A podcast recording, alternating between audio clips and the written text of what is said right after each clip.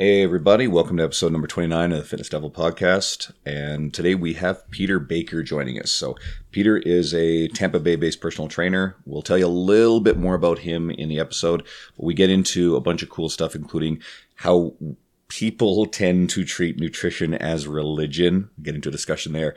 We get into some mental health stuff in the fitness industry and, and how that's important. Uh, and one of the big things is we get him on to talk about his um, the fitness competition prep book that he wrote with Dr. Layne Norton, and that's about to be released. By the time you guys hear this episode, it should actually be available. That's an amazing piece of work. I've written it, or sorry, I've written, I've read it, and uh, and it's super. And we also talk a bit about the importance of direct arm training for people who actually want to have big guns. So uh, hopefully you guys really enjoy this episode. Stick around if you like it. Uh, we love reviews on iTunes and uh, share with a friend. Thank you so much. Shut up and sit down.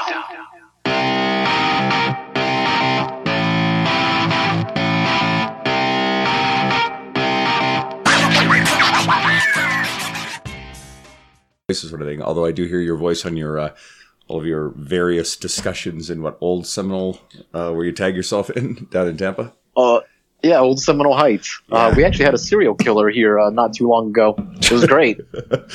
Shit, we should probably put that on the air. That's fantastic. oh, they, they they caught the guy. So uh, actually, the last body they found was like two blocks away from where I live. What was his What was his profile? Like, who was he killing? Uh, it was dude. It was completely random. That's a, it's good you didn't make the cut. uh, well, I didn't go out at night or go to the bus stops, which is where he killed people. Jesus Christ. like, if, in terms of like, if you're gonna kill someone at random, like, that, that's a visible fucking place. And don't like buses. Do buses have cameras there? Uh, there were there was footage of him, but it didn't amount to nothing. Like uh, eventually, it was ballistics that got him because the guy wound up. The guy works at a McDonald's, or he worked at a McDonald's in uh, Ybor City, which is not too far away from where we are. Also invented the Cuban sandwich there, uh, not in Miami. Um, so he someone saw that he had a gun and called the police, and like uh, it was a very specific type of uh, bullet from that gun that they found at the scenes of the crime in the bodies. So that's how they got him. Sweet.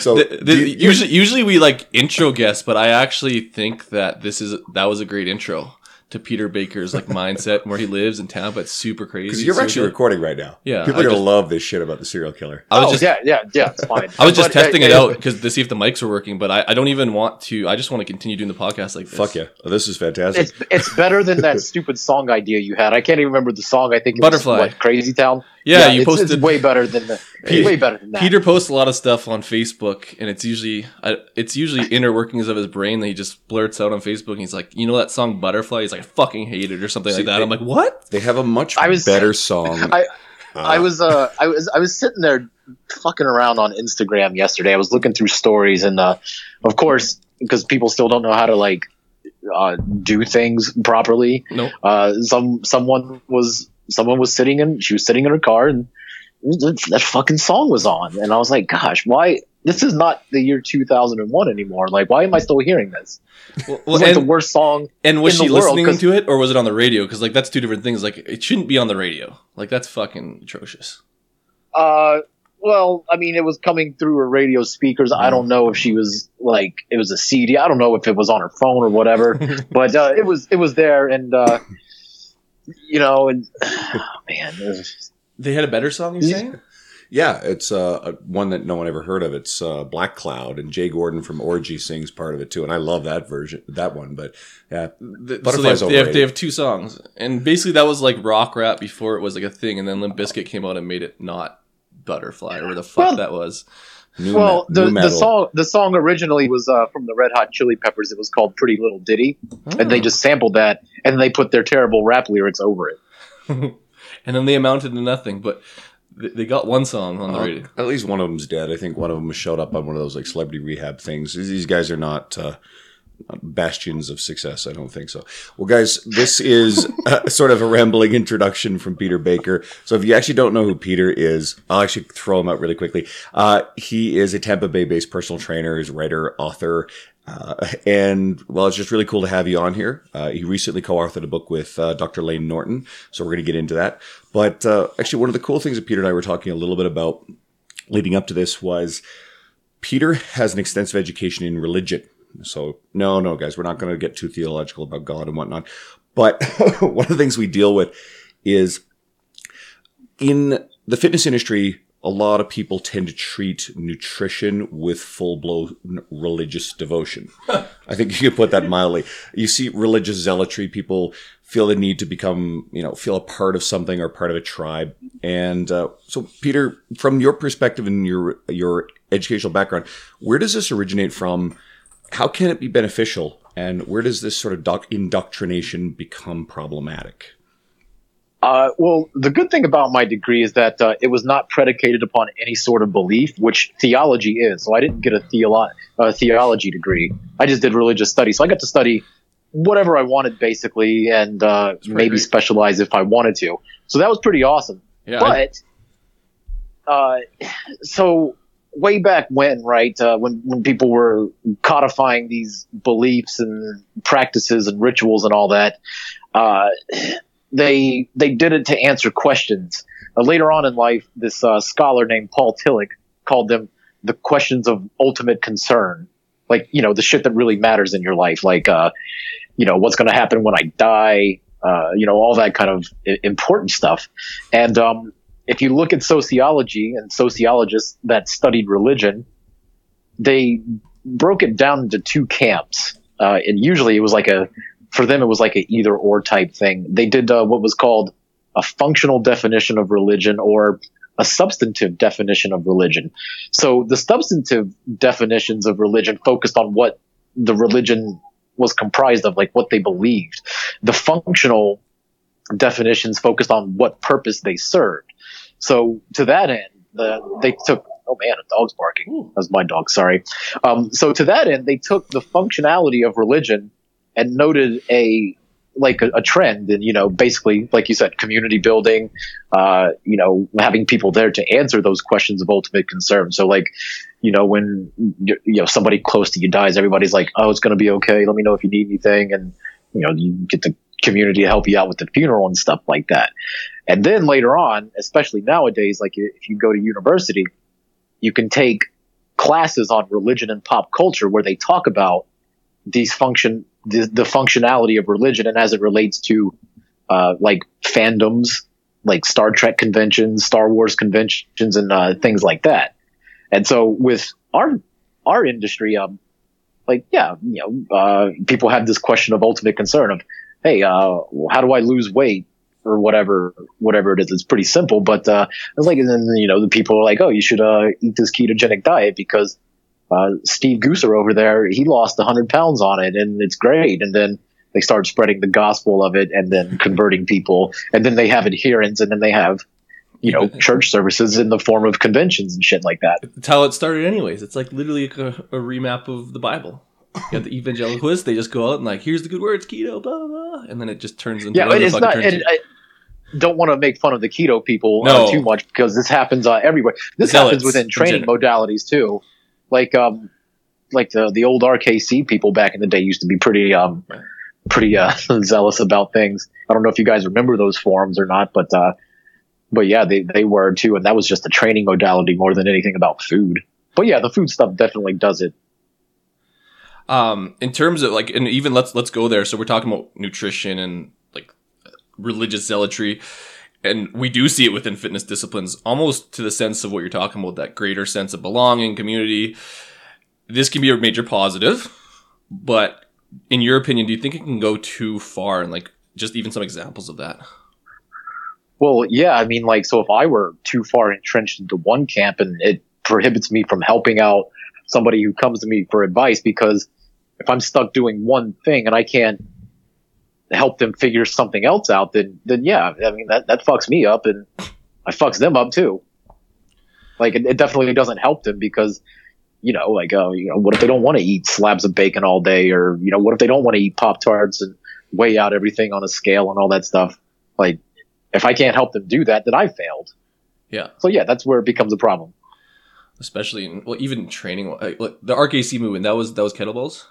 Am I? Uh, yeah, for the most part, back in the day. Yeah, and like was- they, they would argue you can get all your training things into, it, but then like what happens with the person who can't even like attempt to do some of that shit? Like they just don't train.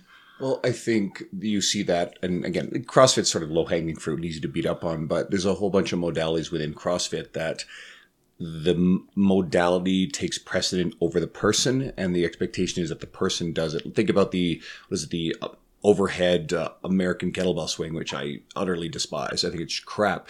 And you're taking people with poor thoracic mobility, and you're having them do a ballistic swing of a kettlebell into fully overhead extension for people who probably can't even put their arms in that position anyway. And you're doing it loaded with weight and momentum.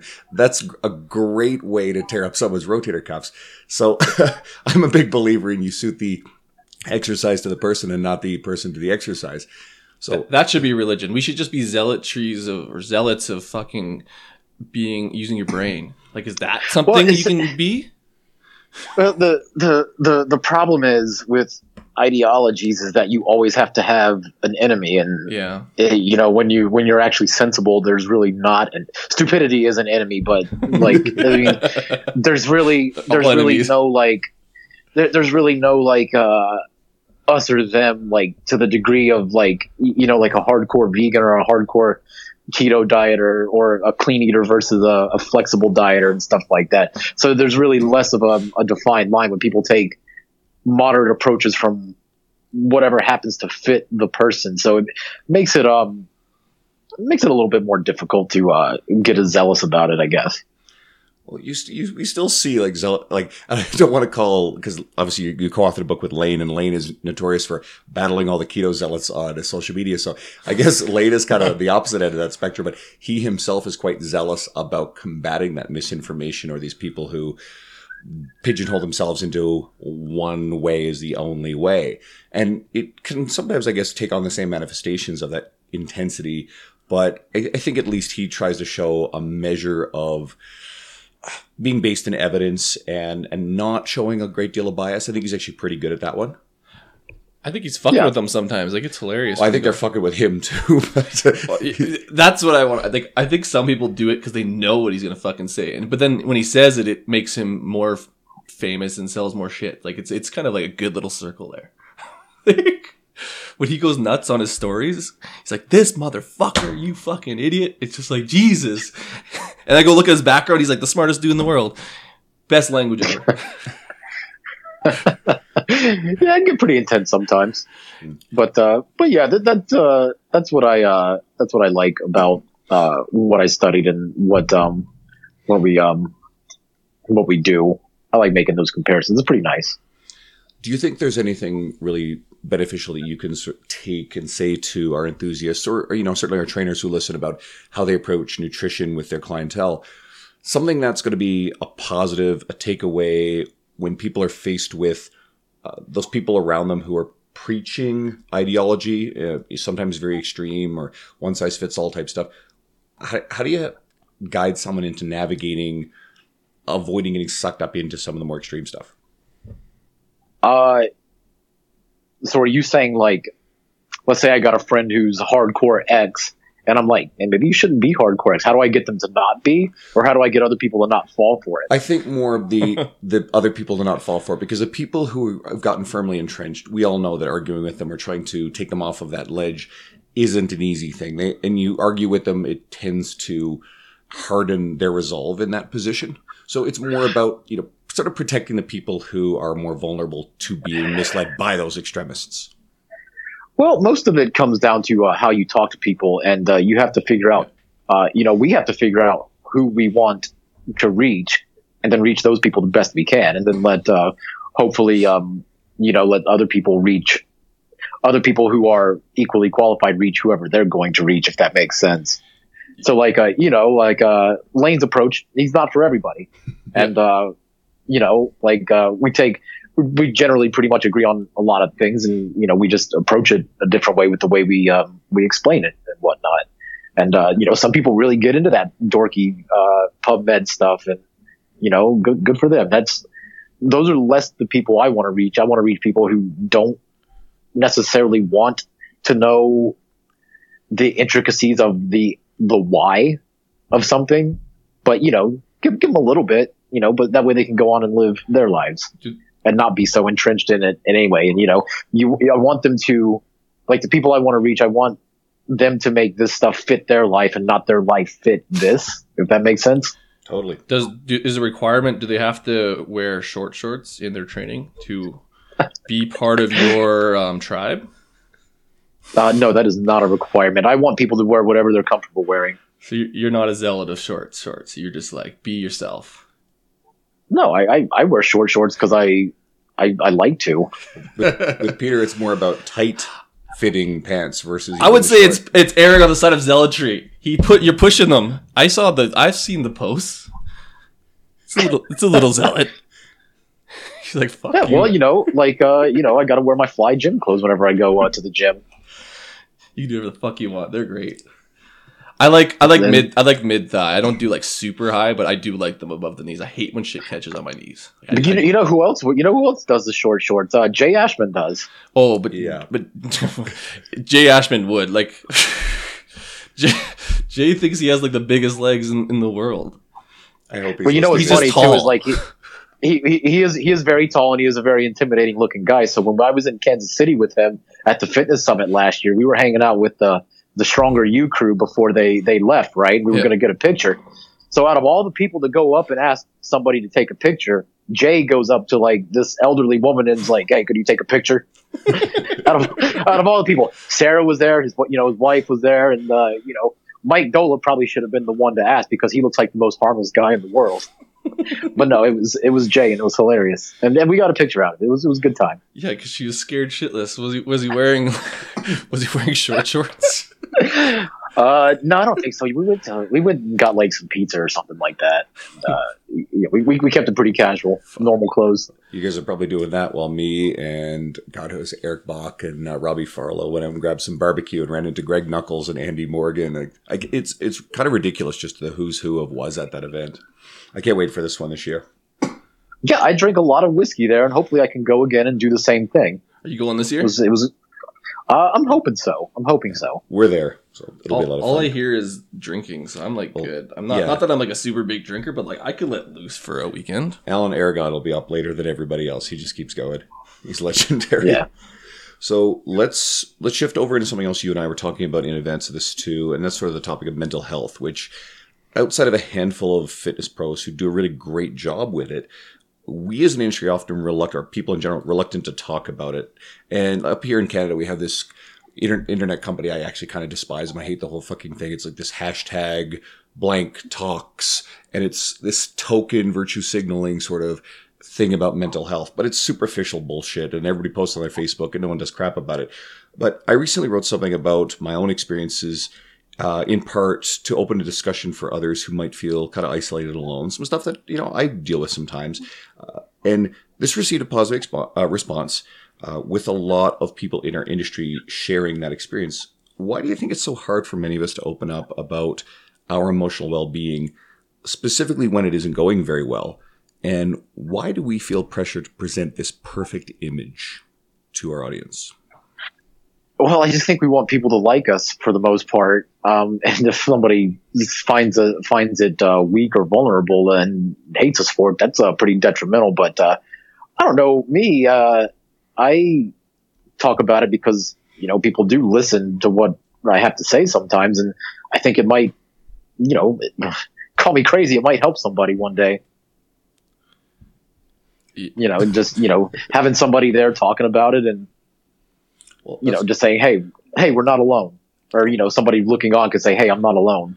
Well, I wonder if it's like I don't know. I think as fitness professionals, just because our job is theoretically to help people, is that I would assume a lot of people would think that if they present this image of where they are fucked up that they may not reach the people they need to be and i think that it almost becomes the opposite as long as you're not like a total I think it's uh, some people misinterpret it as showing a sign of weakness. Yeah. it, it could be the same thing as you know, not a discussion that maybe today we could do justice with, but the whole debate over whether or not uh, fitness professionals and personal trainers should be in shape, which is commonly debated. It's kind of again low hanging fruit, but there's a lot of people in our industry that do not feel that it's appropriate for a fitness professional to be quote out of shape, and there are nuances to that discussion, but I think people worry that it damages their credibility with everyone where we're supposed to have it together. We're supposed to be positive. We're supposed to be happy. Exercise is supposed to be an antidote to depression and anxiety and these emotional issues. And I think if we were to show the world, hey, we're still struggling with these things despite our physiques and our our, our success in our careers, then well, shit, maybe this stuff isn't the answer. Maybe it doesn't work. Thoughts? Well, I mean, nobody. I think somebody would have to be very irresponsible if they said, "Yeah, exercise will fucking cure your depression." Uh, it probably, it probably, it probably helps a little bit. Like, uh, I'm sure there's some research I've seen that says, "Hey, it's not a bad idea to exercise if you're depressed." But then you get to a point where, uh, you know, what if, like, and, you know, and this is something I read some somewhere recently, like. Um, side effects of an antidepressant sometimes are suicide, not because it makes you depressed and want to kill yourself, but it'll actually give you the energy to actually kill yourself, I've which you didn't have to do, which you uh, didn't have before, right? So if it takes, so you have, you know, uh, whenever you have a, a a stressor in your life, a stimulus, which is a stressor, you have a, um, you have three you have three different ways you can deal with it. You have a mechanical, you know, like exercise. You have a chemical, which is you know uh, anything from food to drug use to you know even drinking water. And you have a psychological intervention you could take to uh, relieve the stressor, right, and resolve it. So, if at a particular time a, a mechanical intervention is not going to help because you know you don't have the energy, then maybe it's time for a chemical intervention. So then you take your SSRI or whatever, and then you fucking go to the gym, and then you hopefully create a positive feedback loop. What do you think about uh, people in the greater fitness and health industry sharing these bullshit memes about like a picture of outdoors? This is an antidepressant, then a pile of pills. This is not an antidepressant. I kind of reminded that when we saw Spencer Nadolsky grab up David Avocado Wolfe. And uh, so he got David Avocado Wolfe on a video to say hi to Martin MacDonald. And of course, our community thinks that David Avocado Wolfe is one of the biggest charlatans in the universe. and yet, Martin just, or sorry, uh, David just smiles and says hi to him like he has no idea that he's part of an inside joke. So Well, that's because that's because David's going to go home and, and roll in piles of money. Which I think the problem is the, the the problem is that um, we we look at yeah, and obviously uh, that meme is fucking stupid. And thankfully, I'm I I associate on on the internet with a lot of people who don't uh, typically share dumb shit like that. So I, I have it good in that regard. But the problem is, is when we look at people like, uh, y- y- you know, the, the, the marketing guys who are completely wrong on their science, uh, we don't learn from that and make ours better. In fact, it's more of a detriment when some of the smartest guys in our industry uh, totally look down upon marketing, even though they have something great to offer the world. Yeah, and that kind of comes down to even this whole we've talked about it lots with social media and like the right information we put out there. And some of the smartest people that could make the biggest change aren't necessarily taking taking I guess the front lines of social media of being out there of marketing, and they literally could have the biggest impact because they're they're, they're Oh, right and then smart. they and then they and, and then and then they draw this ridiculously arbitrary like this line in the sand that they draw on how sleazy marketing Yeah. can be is like it's almost as arbitrary as the size of the the size that the weight plates came to be and then how we automatically take and how we automatically take that as the standard of where you have to deadlift which i literally saw an argument about this the other day they're arguing over hip extension which can be something you know it could be a pretty big range of motion or something as little as Yeah. like an inch like uh yeah they just it's all it's all Uh. fucking arbitrary and and and and they do that and then they're stifling their growth uh by not being positive and putting more of themselves out there for the for the world to see they just got to move their hands out a little bit and turn like.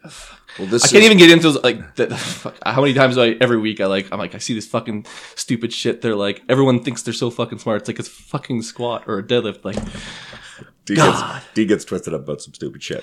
Uh, basically the same thing that you're doing. It's arbitrary. It's like you're you're barking up the wrong tree. I don't think you fully get it. We get fit pros who argue over minutia, over really, really irrelevant crap that isn't really helping anyone. Uh, I, and you know, what, I, I perhaps got, I was guilty of this maybe in the past. I really try to steer clear of these kind of arguments now because I don't feel like they're productive and I. It, it taxes our, our emotional energy, it puts us into a negative It place. does. It does. It's the worst. like So just the- now, I wasted other- ten the- seconds. yeah, is- and, and the other night, right? right like uh, I was I was looking at a group. Uh, uh, it was, of course, it was a it was a it was a conversation about um, it was about the bench press, arch, and powerlifting, and I Oh, got yeah. really high. I smoked like a fat bowl of reefer, and uh, I'm just looking at this, and I was like, "Hey, is this going to be one of those things where some people say, hey, it's cheating, and other people say, hey, Yeah. they're following the rules?" Absolutely. That, that was the one it was. recently. That was the one like two days ago. Yeah, Yeah, I think someone it said was. like thoughts. It's like like you're just opening up like the same fucking loop again, and I'm not gonna partake this fucking time. it's not doing it. It's like the guys who like just freak the fuck out about sumo and being cheating, they spend so much mental energy on that. It's like, guys, who gives a shit? You know what? really? Even even my and I don't say it because I want and it's gonna come out here. It's just like you're worried about these fucking guys bench press. Like you bench 135. Who the fuck cares? Like you're, you're not even in the realm of powerlifting competitively. Who cares? Yeah, like even when I even when I did compete in powerlifting, my bench was pretty terrible, and I still had a terrible arch. So like, Like you know, I if, just, I just if you're that guy, Don't care. like like in terms of like like relative and context and power, like the guys who can say shit. Like if you bench 440, you can you know what you can weigh in a little bit. Someone's gonna listen to you, but like. Pretty much 99% of people are weighing in, like, don't even actually know how to bench press. Dean then- chose the number 440 arbitrarily because that just so happens to be his best bench press. Yeah, absolutely. But I don't even get into it because I'm weak. I'm a fucking weak person in terms of like what actual powerlifting, in terms of competitive powerlifting is. And people are worried about this dude who's like, he's, he was like 160 and bench 450 with like a huge arch. Like, whatever. Like, who cares? I actually think it's kind of cool when these tiny little Asian girls who are literally bent into Yeah. a, a horseshoe with their backs and they're benching with about But like a less than an inch and a half of range of motion. I'm like, that's It goes impressive. down to Did that you- arbitrary idea of the fact that like the bar has fucking little rings that were just placed where they were placed and now the rules are based upon it. Like, it's a fucking rules issue. Like, fuck. Did you ever um did you ever read the uh the the encyclopedia of bodybuilding with uh, Arnold Schwarzenegger? Yep.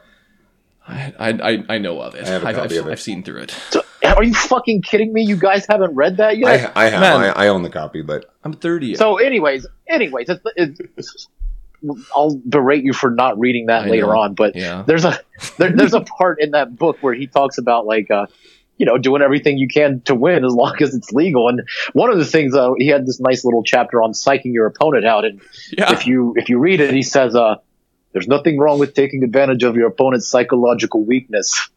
Uh, you, you have to read it in his voice too, but like you know, it, it all comes down to that. You know, do whatever you can to make an efficient time in the sport, Absolutely, and you know, follow follow the rules. when I was playing, I you can depending on what the rules are. It's like speeding. It's not speeding if you don't get caught.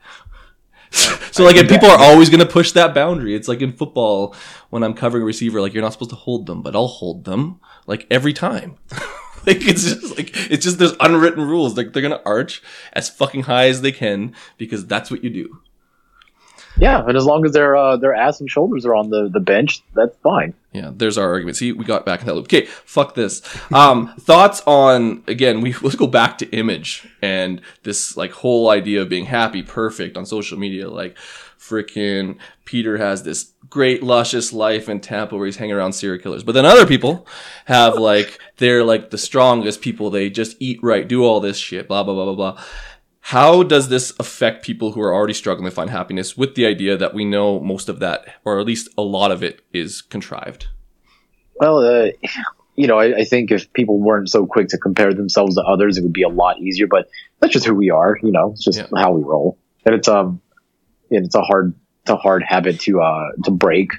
You know, comparing yourself to others, but uh, you know, everybody just has to realize that you have a unique history. It's all your own. So to an extent, we are all special snowflakes. Yeah. Uh, you know, in that we have a lot of similarities, but we also have a lot of differences that make us unique. And uh, you know, you just got to reinforce that and repeat it to yourself. That way, you don't get in the trap of comparing yourself to someone on the uh, the gram. What what about like and we go back to this idea of like the smart people are supposed to put good information out. Do you think it comes to us as fitness professionals, just like ethically and morally, to kind of put out, I guess, not crafted images, but more real images, or is that kind of just it's part of the game? Uh, I don't know. I just put out the real stuff. When I started being more real uh, to who I was, like, Yeah.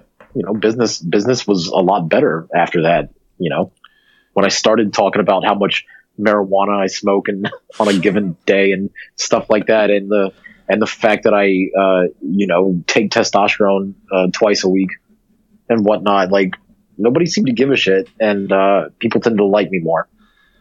Well, they you, sp- you speak about getting high, but like a lot of the posts I'll interact with you is like when you're taking some stupid video high on Instagram. I'm just like Jesus, Peter. But it gets it probably gets a reaction, and like again, I guess you get you you appeal more to the people you want to work with at the end of the day.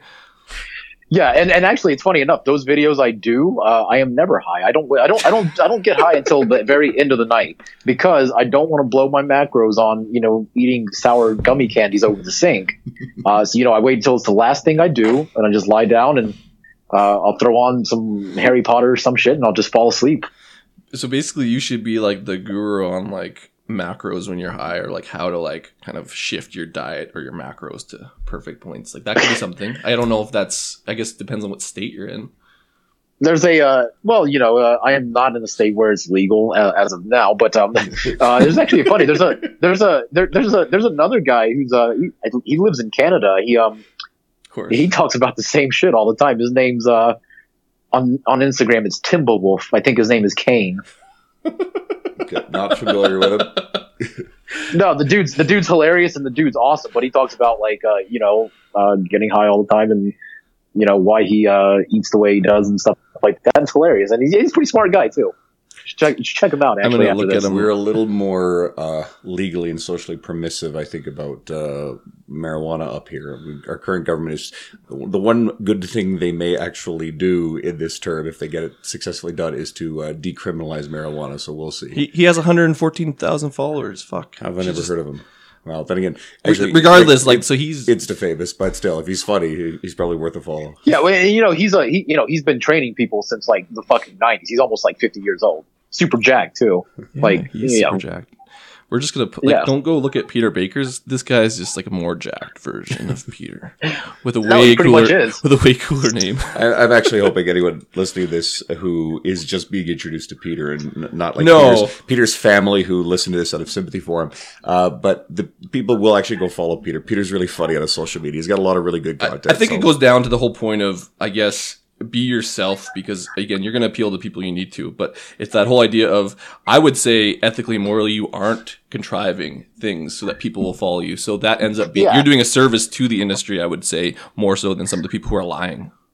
Yeah, so here's a here's a here's a good example. Actually, um, I had um, I had a potential, and she actually became a client. Uh, she approached me, and uh, she was struggling with, she was struggling with, um, you know, the almost the zealotry of the way things are because you know she came from a uh, when she started lifting, it was all about you know like five by five, add weight on the bar, blah blah blah, and uh, she felt almost like a little bad because she wanted to have nicer arms, and I was like, hey it's okay to be you and have nicer arms. And then we did just that, and it was great. And now she doesn't uh, feel bad anymore, and she likes herself more because she, you know, just took her a bit to convince her to do whatever the hell she wanted to do, what was hers to do at that particular time. So, so hammering on that point, like you're, I'm not gonna say you're the arm guy, but like lately you've been talking about the importance of direct arm training for the goal of well bigger arms. Funny enough, can you c- care to elaborate on this for uh, our listeners? Well, you know, it's like, uh, and, and this goes back, and this goes back to shit that I've seen on like forums years back. Uh, somebody would ask how to do something, right? Like, uh, and let's say it was, in this case, bigger arms. And it was always like, you know, it was always don't curl, do other things that also recruit the biceps, but maybe not as a prime mover. So, uh, you know, people would throw out like dumbbell rows and, and chin ups and stuff. Now, I'm a fan of both of those things, right? I'm a huge fan of that because, you know, who doesn't want to get some sick lats?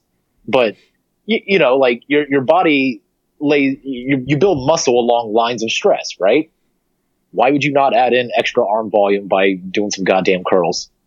Just why, why would you not? Like, there's, there's no shame in it, right? You can still get strong. You can still get a heavy deadlift you can still get some sick lats and get strong at pull ups and uh, dumbbell rows and barbell rows. You could also get bigger arms at the same time. I still do a direct Like, arm why- trading day. I love it. Yeah, like wh- why wouldn't you, right? And uh, you know, one of my coaches, uh, fucking Bryan Krahn, of course, uh, you know, he's all about that direct arm days, and he has like eight of them every every week. Bryan's actually one of the smarter guys. Once I started really following in into his work, uh, he's actually one of the smartest, most practical guys in the industry, and we should uh, probably talk about maybe getting him on here because I met him in Kansas City. He's a really nice guy.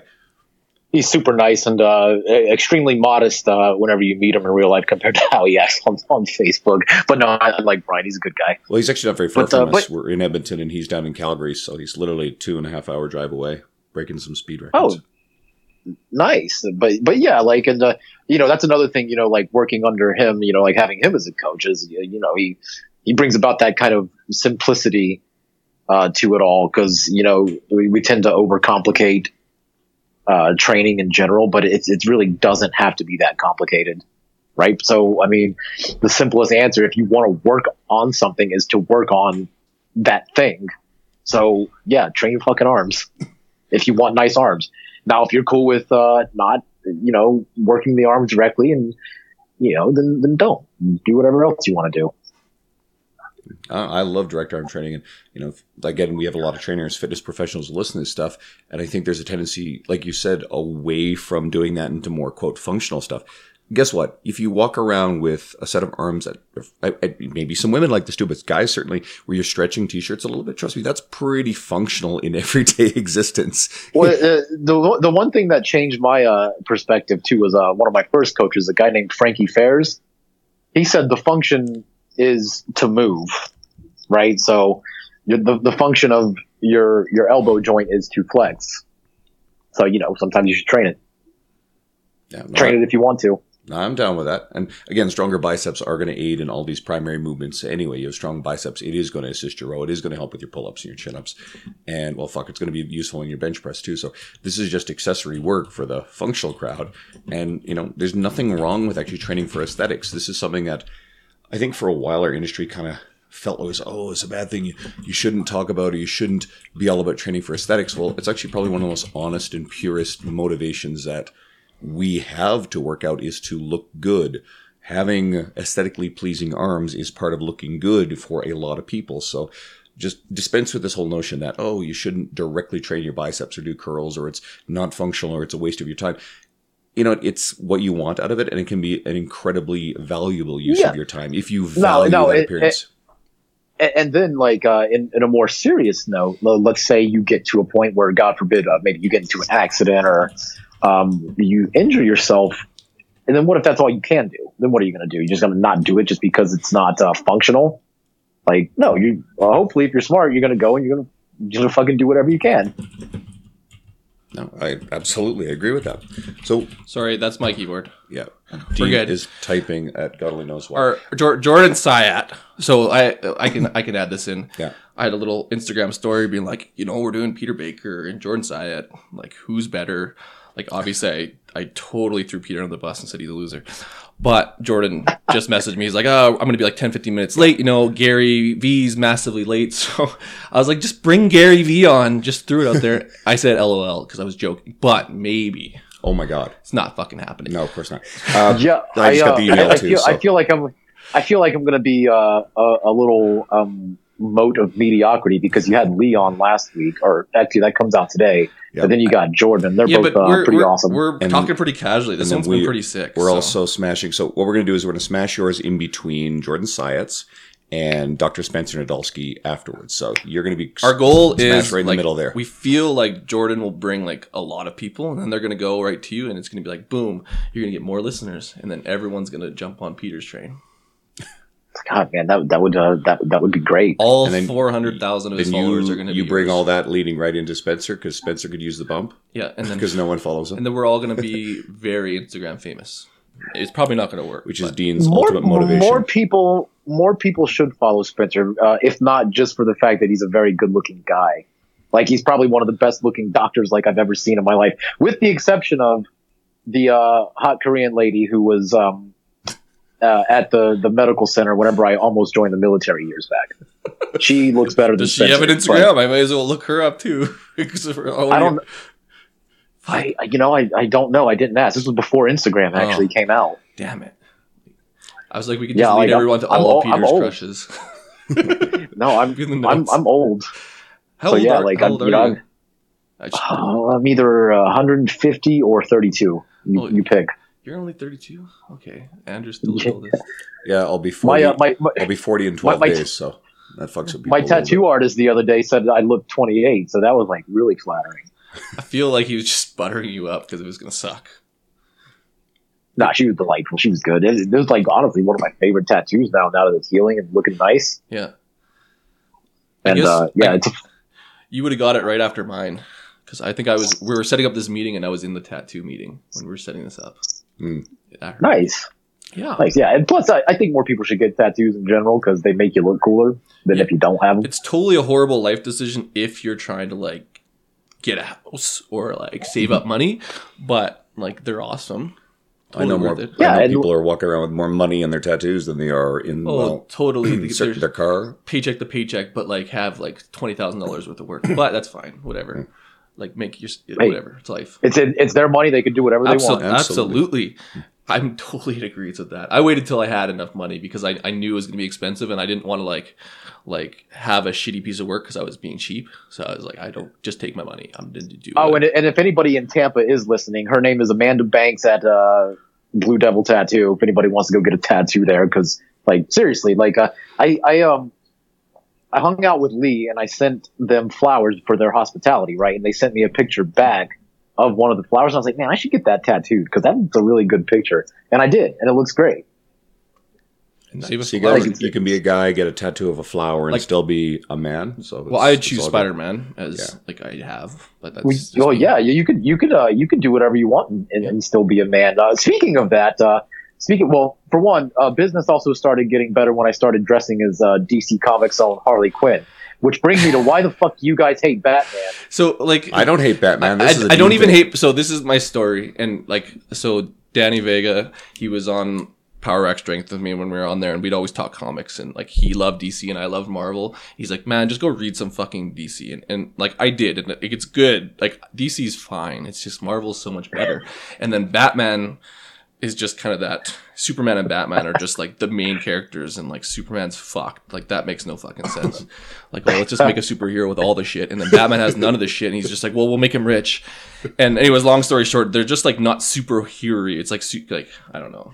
Fuck it. Marvel made their own Batman in the But form of for Iron the Man. I don't Instagram thing, first. I needed something because like we're talking all these Instagram people who like blew up from infographics. I'm like, I'm fucking, I'm gonna do fucking infographics. Like if they can fucking do it, I can do it. And I, I just couldn't do it the way they did it. They was just like super like playful and like these normal characters. I'm like, I'm just gonna. I I think I called you and I was like, I'm doing, Yeah. I'm gonna do superheroes. Is that like, do you think that'll be cool? And I asked Carter. He's like, yeah, that'd be sweet. So I just did it because it makes sense in my brain that I have to have some sort of humor or something because it's easier to write especially the content and i was just like fuck it i'm doing it. And then i did it and then people actually reacted to it because i truly feel like spider-man's way fucking better than batman and batman's he's in a dog because he's a dumb fuck so I mean, I actually like the infographics. I just hate that you guys hate Batman. well, i don't even i think at this point it makes sense to hate something because then you get that zealotry on either end and then they all like either hate or like it and it goes viral like Yeah, it depends on which version of Batman. If it's Val, no, Val Kilmer's Batman's sort of passable. Clooney's Batman's terrible. but that's what i mean i like the dark knight like fucking Christopher better Nolan's most- Batman's because it's Christopher Nolan. Fuck, fuck Chri- Christian Yeah. Bale, but like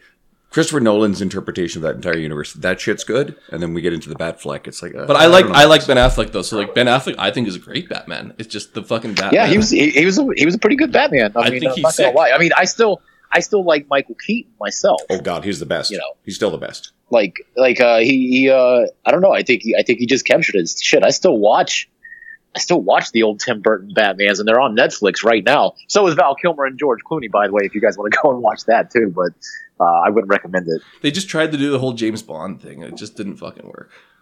Like we'll have a Yeah, different. and yeah, it's it's it's not it's not. Uh, yeah, yeah, but Batman one or the original Batman and Batman Returns were pretty pretty goddamn good. Like I, I was a big fan. It's one of those things though where it's easy to at, at this point comics and like superheroes are a thing now.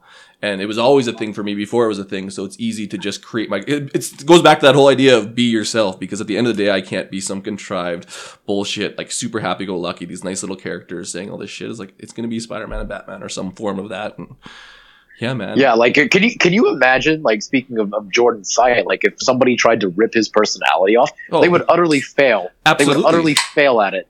Like he basically did the whole thing like he he has the smile he, like we talked about we were talking about this early earlier was that jordan Syatt has the like he's the baby face king like you can't be mad at jordan because a he's super happy and he's super nice and like what are you gonna say bad about him There's not much. you like can- you're not strong and then he's like oh i actually deadlifted four times my body weight Yeah, Like, regardless of whatever records. jordan says like you can't really knock him because then you're an asshole for making fun of the nice dude like Yeah, exactly. And well, you know, and it helps too because the guy knows his stuff, and like you said, he's you know he's he's he's pretty damn strong too. Like uh, he set a couple records, and you know he's generally an awesome guy. before I even knew who he was, like I, I knew who Carter was before Jordan, and just whatever. And I was like, ah, is he like, is he, does he train all this stuff? And Andrew's like, yeah, he actually like trained at Westside. Like, he trained at fucking Westside. Like instantly awesome. Yeah, he was a teenager at West Westside. oh, there's a doggy. And then he went Yeah. on to intern at Cressey Sports Performance, being like, this man has legitimately done a lot of cool shit.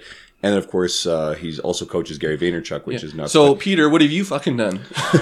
well, he's, trained, he's coached Layne Norton. Okay, And good. speaking of strong people, and uh, you know, all deadlift four times his body weight. I'm trying to make a case for him on Instagram so people can go back. we did. I only have deadlifted three times my body weight. You know that's good. uh, That's actually. impressive. That's very respectable.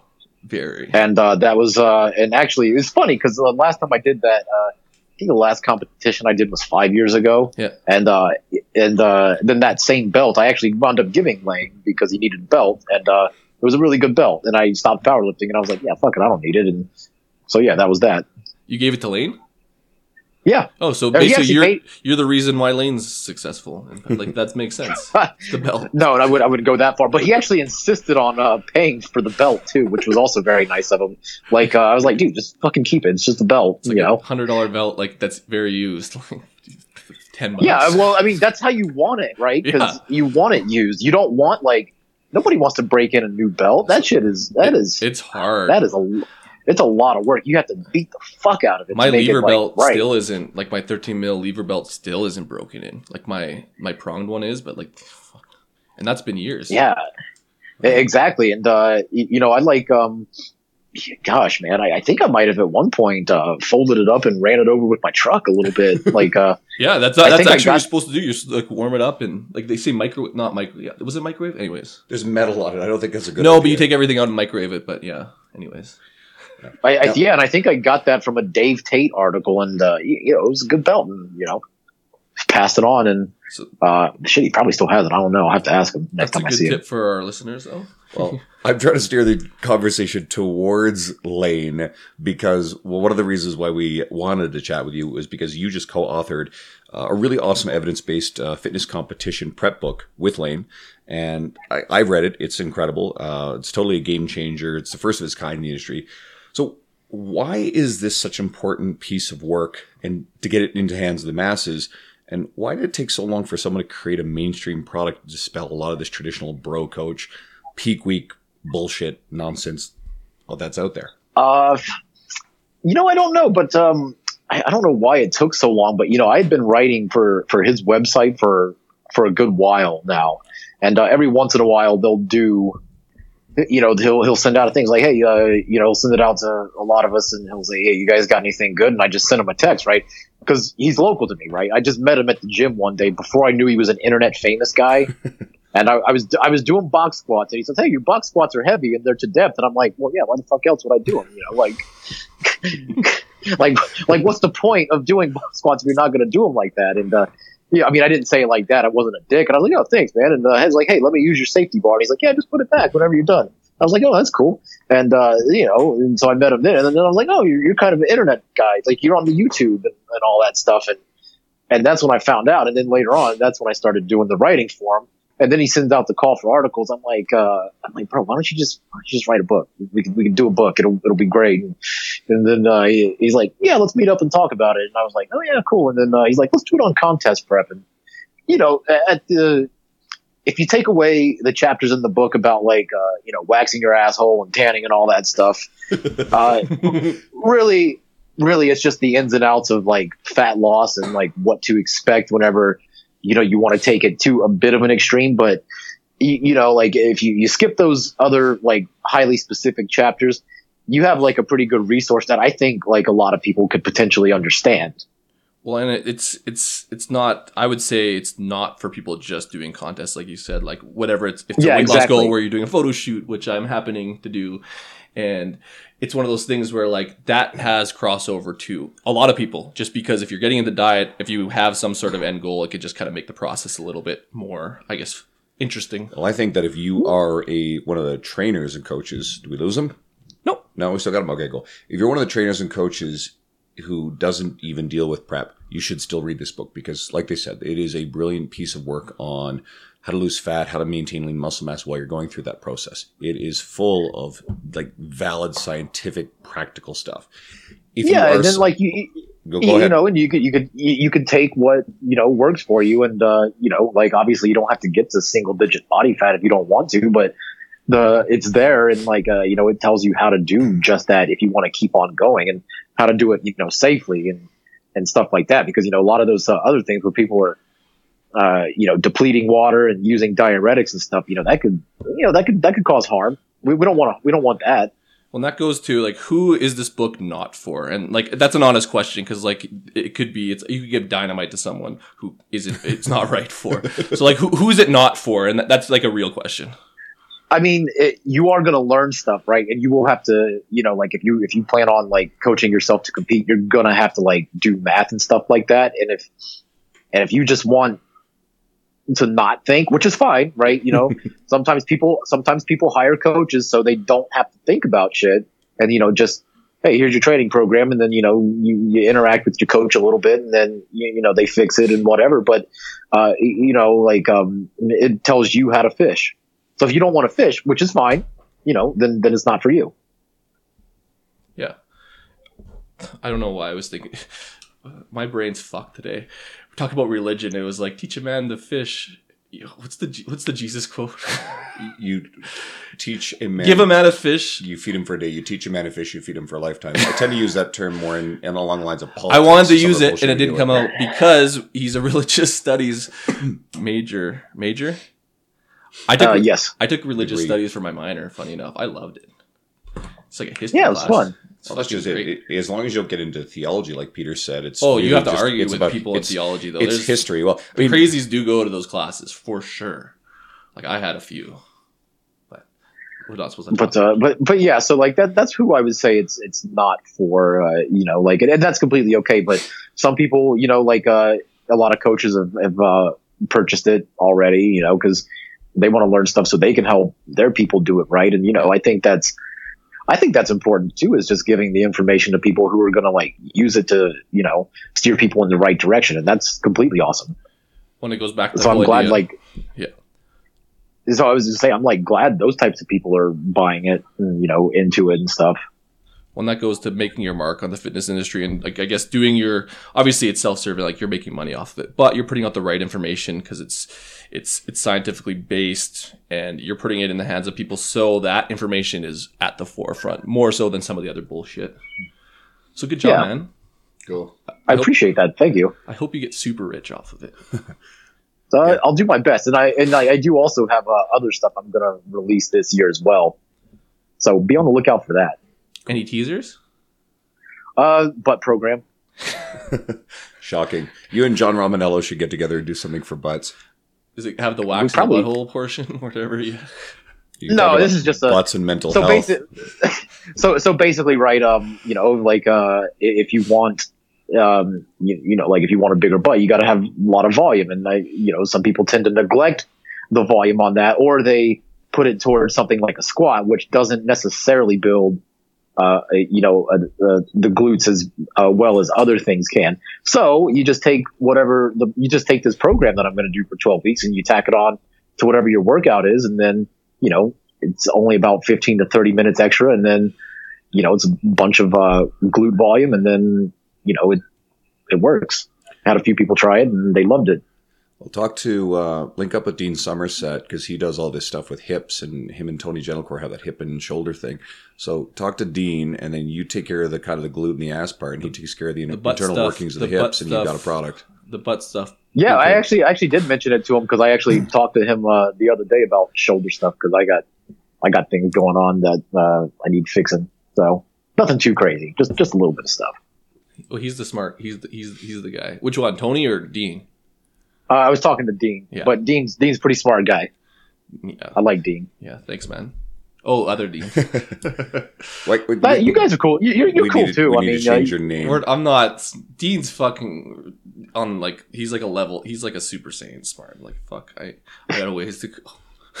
I can't help but go to because I've done a lot of his continuing ed work, um, and his courses and stuff. Because we used to work for the same company, so I get a shit ton of it for free, like fucking like amazing.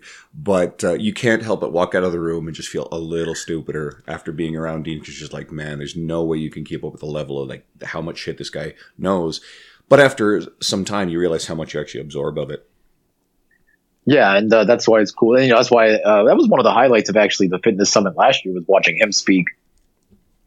He's a very, very polished public speaker. He's really practiced at it. Oh yeah, he's he's very good. But yeah, so that, that's that's what I got going on basically in the upcoming months, uh, along with um, the complete contest prep guide. Nice.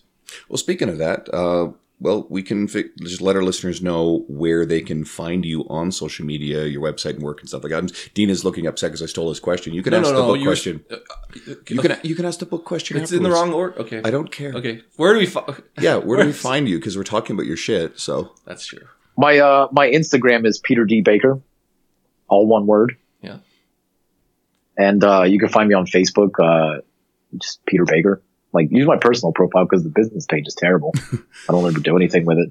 Well, fuck. What's the point now with Facebook anyway? They they hide them with the algorithm. So I Well, yeah, I mean, obviously you use it to run ads and shit like that whenever you're ready, but uh, you know, which I will do. Uh, but you know, right now, yeah, I just post all the good stuff, mostly on Instagram now, and uh, a little bit on the Facebook. The Facebook just, you know, for me, uh, talking shit whenever I get high, which is funny. Uh, yeah, well, that's the only shit that picks up. Like, at, like I don't know, it's it's messed up unless you ask something like obscure, like some sort of question. I guess that's part of the algorithm to spark conversation, but like normal stuff that to spread, even to spread this podcast won't do shit. Andrew will ask some question or tell a story, and then be like, "Hey, does anyone know anything about this?" Or like talk about mental whatever it was illness or something. Thousands of people see it. It's just like or put up like one of the two pictures of me without my shirt off that exists on the internet, and that one blew up. yeah. So like you, they basically yeah.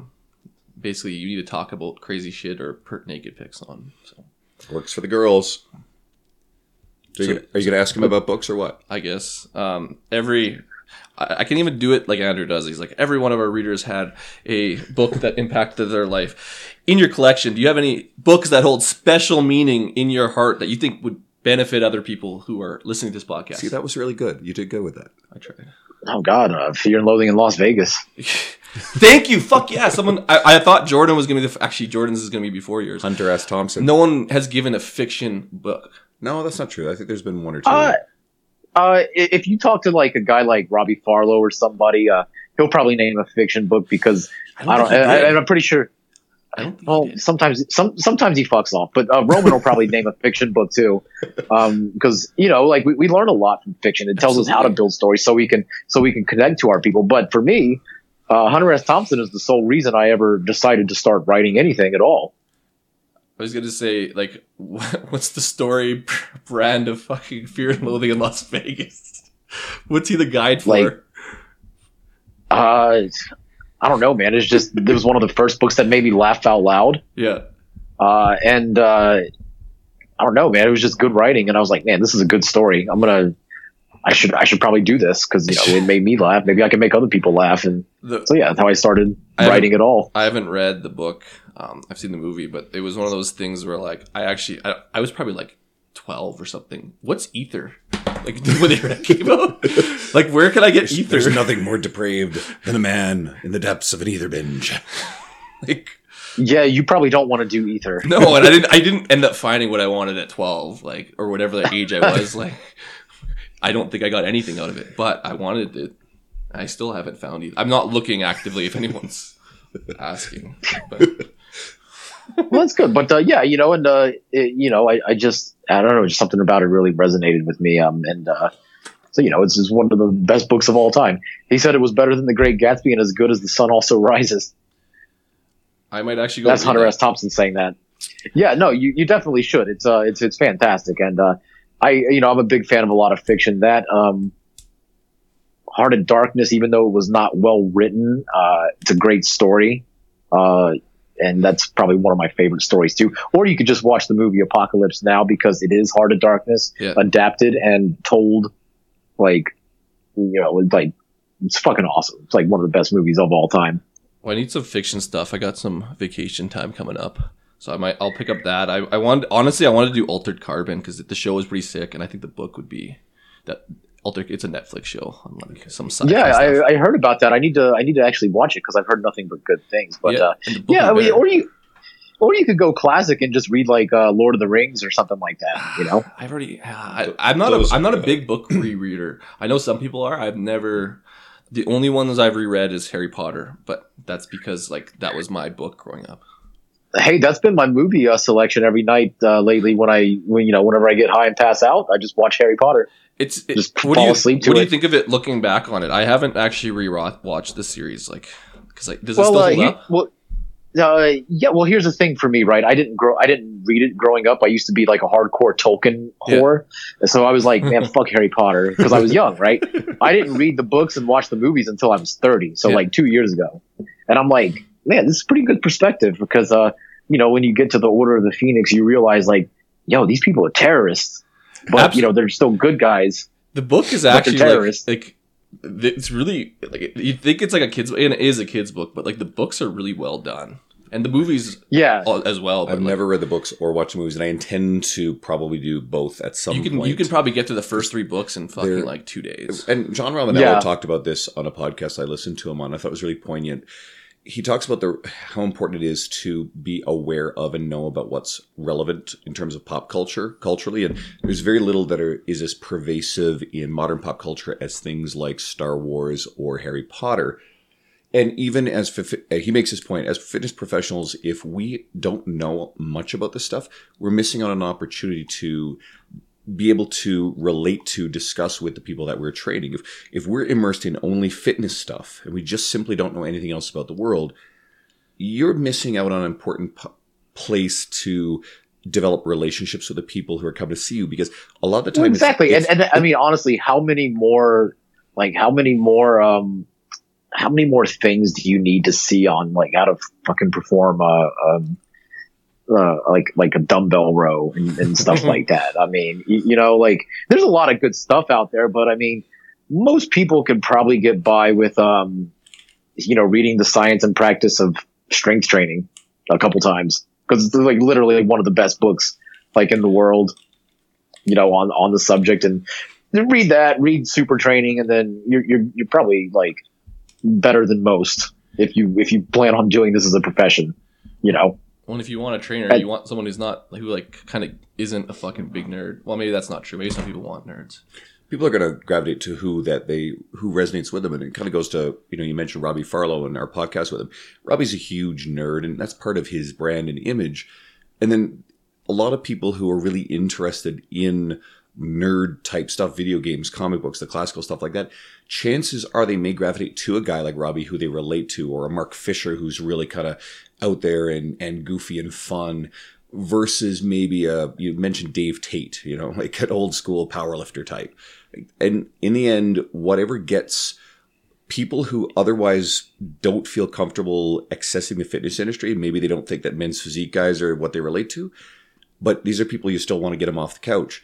if you have something that you know about that you're passionate about that relates to those people, it's a great way to serve those people. That's why I'm getting exactly and and and, and like uh you know uh, a lot of people come to roman because they like his his music taste right and stuff Brand like new. that and that's where a lot of his people yeah like i can't fucking stand that shit i make fun that- of him for it all the that time Shit is terrible. But- I don't get it.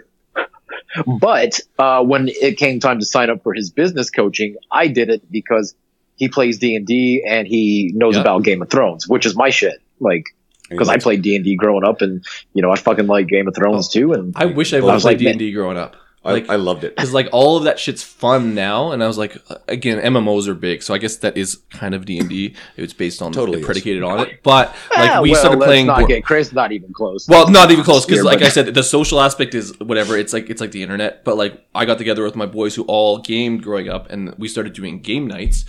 Everyone was like, "Why haven't we fucking done this for years? Like, you can drink, you can do whatever, you can fucking. Everyone's in the same room. It's not the same as when you're online. Peter probably does it high. that would Uh, actually, actually no. I uh, I, I. I am completely sober during Dungeons and Dragons games and, and all that because I want to like have pure focus on yeah. it. You want to you want to win, Andrew. You don't want to go all Leroy Jenkins because you're fucking Well, it's not. stoned. It's that's not really a win or lose type game, but I mean, you can die. You know, if you fuck up on playing your character. But uh, I was thinking about Catan even like Catan. All my friends get like. Uh, I shouldn't say what they do. My friends get on a different level, and they're like, "Why aren't you partaking?" I'm like, "Well, I, I'm here to win. I don't know about you guys. I'm gonna drink my diet coke, and I'm gonna win. And then uh, I'm a 50-50 player, but that's just because I'm smart. I don't know. but yeah, that's that's basically it. Like, yeah, I want to I want to play the game and Yeah. I want to enjoy it. that's all I need to. That that's what I'm gonna get drunk on gaming. Fuck. I like that getting drunk on game. Yeah, getting drunk on nerd shit. Well, you've given us about like five different great titles for this one. I think I've settled on one. Peter, this was awesome. It's actually nice when we are not rushed for time. We're gonna sit down and record Jordan Syatt now in probably a little bit, and by the time people are listening to this, the Jordan Syatt episode will be out, so you guys can. You know, if you're a fan of Peter's and you really like what you saw here, maybe you'll bounce off to that one or one of the other people. Probably we mentioned. Robbie would be the most. Robbie Farlow would be would be the most same-ish kind of content.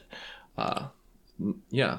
Or you could skip forward and like Spencer Nadolsky. Well, like next Robbie week. was like very laid back, and we kind of just shot the shit. Well, like I know, did we even get to our questions? We did, but it, it was a very similar style of podcast. I would say. Yeah, I like it. Yeah. I'm down. Dude, you've been fantastic. I really hope, guys, you follow him. I, and if you are someone who that the the book, uh, what's what? r- Remind us of the title of the book because it's basically on pre-sale right now. Uh, well, it's not, but it will. We're gonna launch it like um. Well, it'll it'll be up for sale by the time this episode goes out. It is Good. called the Complete Contest Prep Guide. Nice. Good guys, and look you- out I mean, if, if you if you follow Layne or me, uh, you know, and I can even give you guys a link to throw in the the thing too as well we will for uh, sure. for for iTunes, and uh, you know, you, they'll be able to find it. Nice. Beautiful. Yeah, guys, don't follow Peter seriously. Uh, thanks for sticking around enjoying this one. This was really fun. Uh, this is one of the more laid back and enjoyable ones that we've uh, we've I've had too many coffees this morning, so if I seem energized, it's just too much. But I I had my uh, daily Java monster already. It was great. Andrew's drinking a monster too. Sorry, I don't know if you want people knowing. No, that's fine. Okay. I, I just wish they we could get Bang Energy into Canada. I know that uh, our our friend and uh, Dean's boss Landon they snuck some uh, Bang across the border when they came back from Seattle, and they said they saved me one. I bet it's long gone, but we'll see. Speaking of that, how far are you guys from Seattle? Uh, we're what about fifteen? It's all of Vancouver, like seventeen hours. It's it's it's easy to get to. Like It's a quick drive- flight. It's a really quick flight. Yeah, and I drive to Because I'm gonna be I'm gonna be up there like all of May. Oh, I'm thinking no. Oh, all of May. I'm actually in Vancouver, but I, I'm doing a seminar in Vancouver. So, anyways. If like by some fucked up chance you actually do manage to get up here in the second half of May, because we're all going to be down in Kansas City in the early part.